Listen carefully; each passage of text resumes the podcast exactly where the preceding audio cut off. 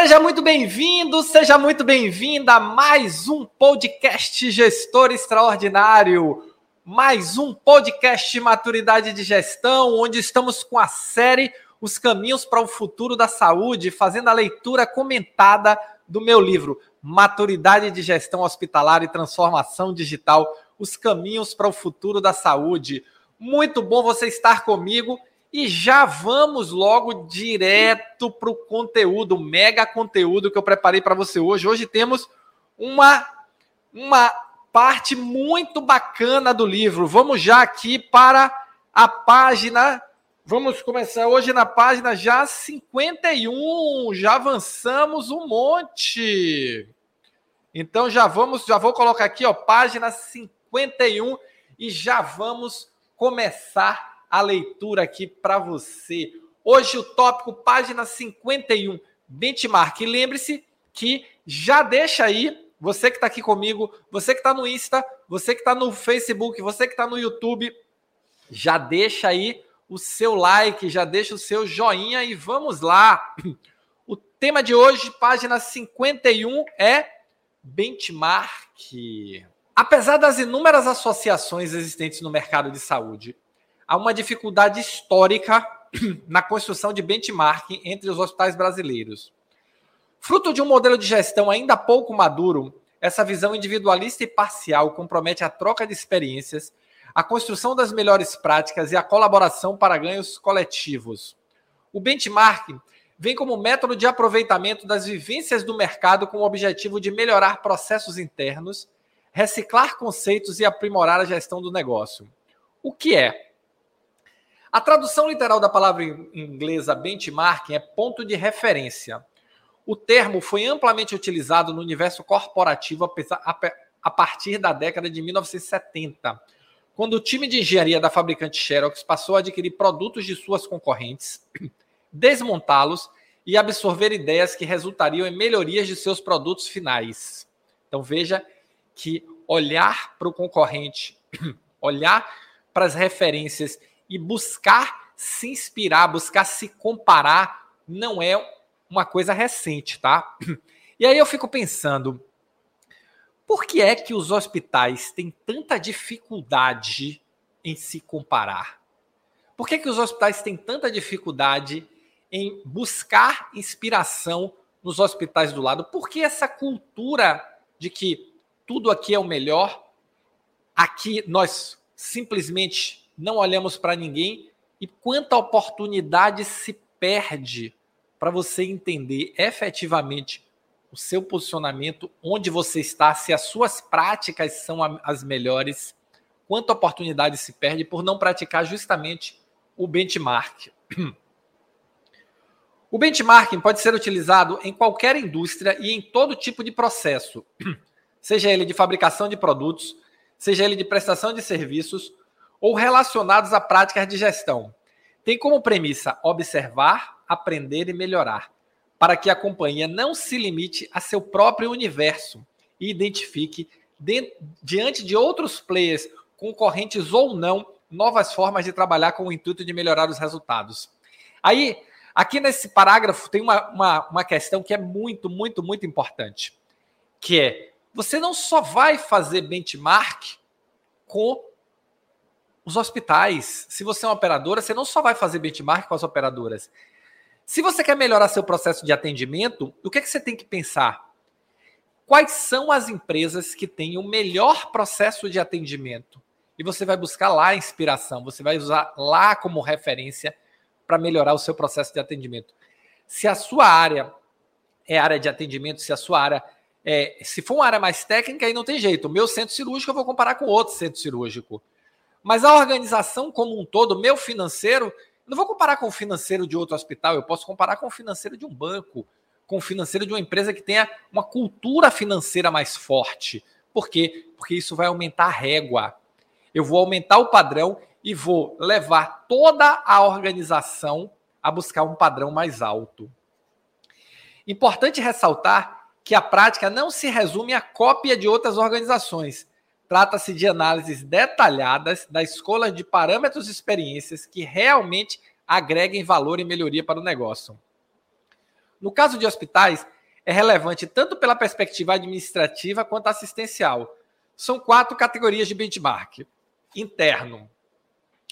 Ocorre quando a entidade olha para seus próprios processos, seja em departamentos isolados, seja em unidades, no caso de instituições que trabalham em rede, a ideia é identificar dentro de casa formatos mais produtivos e seguros de trabalho para transformá-los em padrão da marca. Cor competitivo. A análise nesse caso é em relação aos concorrentes, é você se comparar e buscar inspiração nos concorrentes. E o objetivo final é superar os processos e melhorar a competitividade. Obviamente, esse não é um trabalho fácil, porque significa obter um tipo de informação que nem sempre é acessível. Funcional. A categoria abrange a comparação de processos entre diferentes organizações, mesmo que de outros segmentos e mercados, como eu falei para vocês. Colaborativo ou de cooperação é a parceria explícita entre duas ou mais instituições para a construção de melhores práticas. Pode ser criado por uma entidade modelo ou por companhias que, apesar de trabalharem no mesmo segmento, não atuam na mesma especialidade. Um hospital de oncologia e outro em ginecologia, por exemplo. Grupos de trabalho formados por diferentes hospitais e geridos por um consultor externo também são um ambiente seguro para compartilhamento de metodologias e informações. Deixa eu, deixa eu falar uma, uma, uma trazer uma experiência para vocês que eu vivi, tenho pensado muito em voltar essa experiência, que é justamente, deixa eu tirar aqui, que é justamente a experiência de juntar vários hospitais num grupo de melhoria de gestão. Já pensei isso, fiz isso no passado, deu super certo, super certo. E acho que independente do, do, dos grupos que eu já fiz, tenham, vindo, tenham visto grandes experiências nesse sentido. Os hospitais se unem para compartilhar suas práticas de gestão. Então, assim, isso é um benchmark muito, muito significativo, por quê? Porque você começa a ver com mais propriedade o que está acontecendo. É diferente de você marcar uma visita simplesmente e ir lá para conhecer as práticas ampassando superficialmente. Nesse caso de grupos de trabalho, eu vejo que a busca de sinergias, a busca de soluções conjuntas, ela enriquece muito o processo. E é isso que é o benchmark de colaborativo ou de cooperação. Como aplicar? Há um caminho básico que pode auxiliar na complexa missão de se estruturar um processo de benchmark. Passo 1: um, compreensão dos procedimentos internos. Essa análise primária leva em conta o status atual dos processos em todos os departamentos do hospital, ou naquele em que se planeja fazer a avaliação. Passo 2. Então, passo 1, um, compreender os seus procedimentos. Passo 2, momento no qual se escolhe a instituição de excelência que servirá como modelo.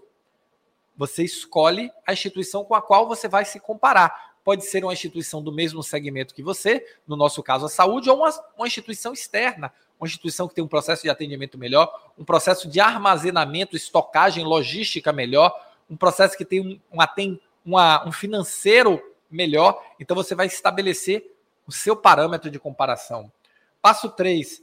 Você vai definir a forma como ocorrerá o benchmark, se ele será interno, competitivo, funcional ou colaborativo.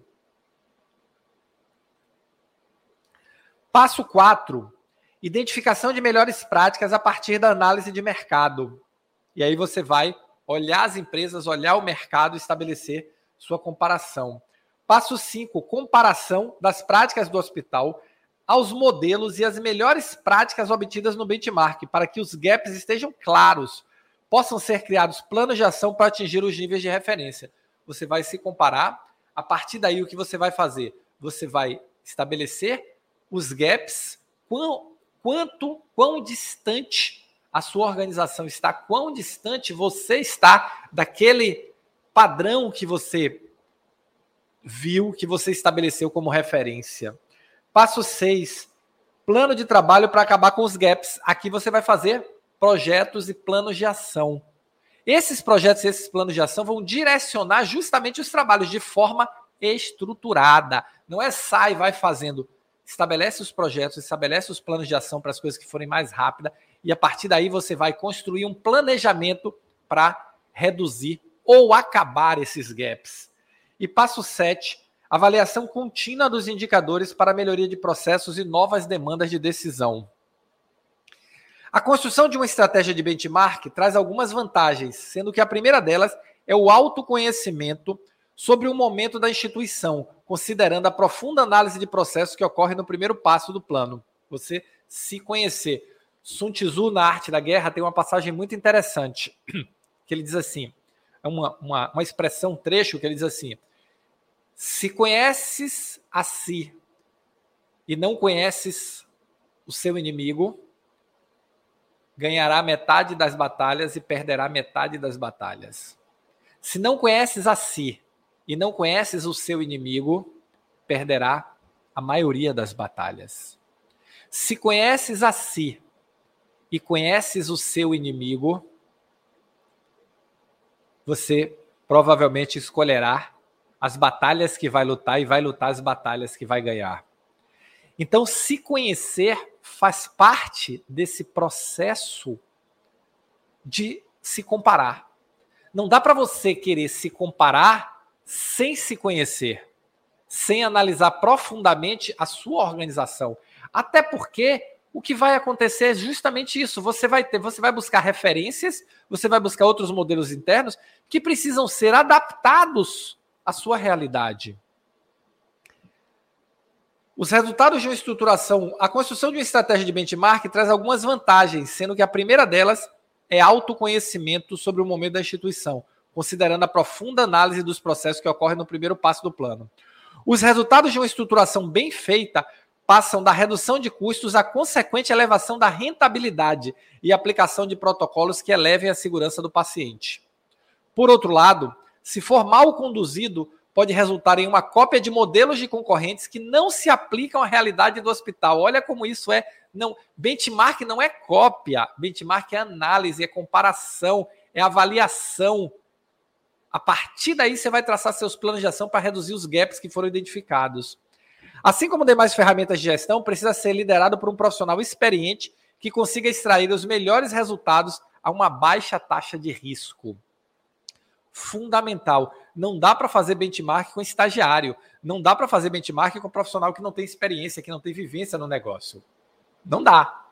Então, a condução desse processo que é benchmark, que é um processo de se conhecer, escolher as referências analisar as referências, estabelecer os gaps, traçar planos de ação, implementar os planos de ação e começar um processo de melhoria contínua.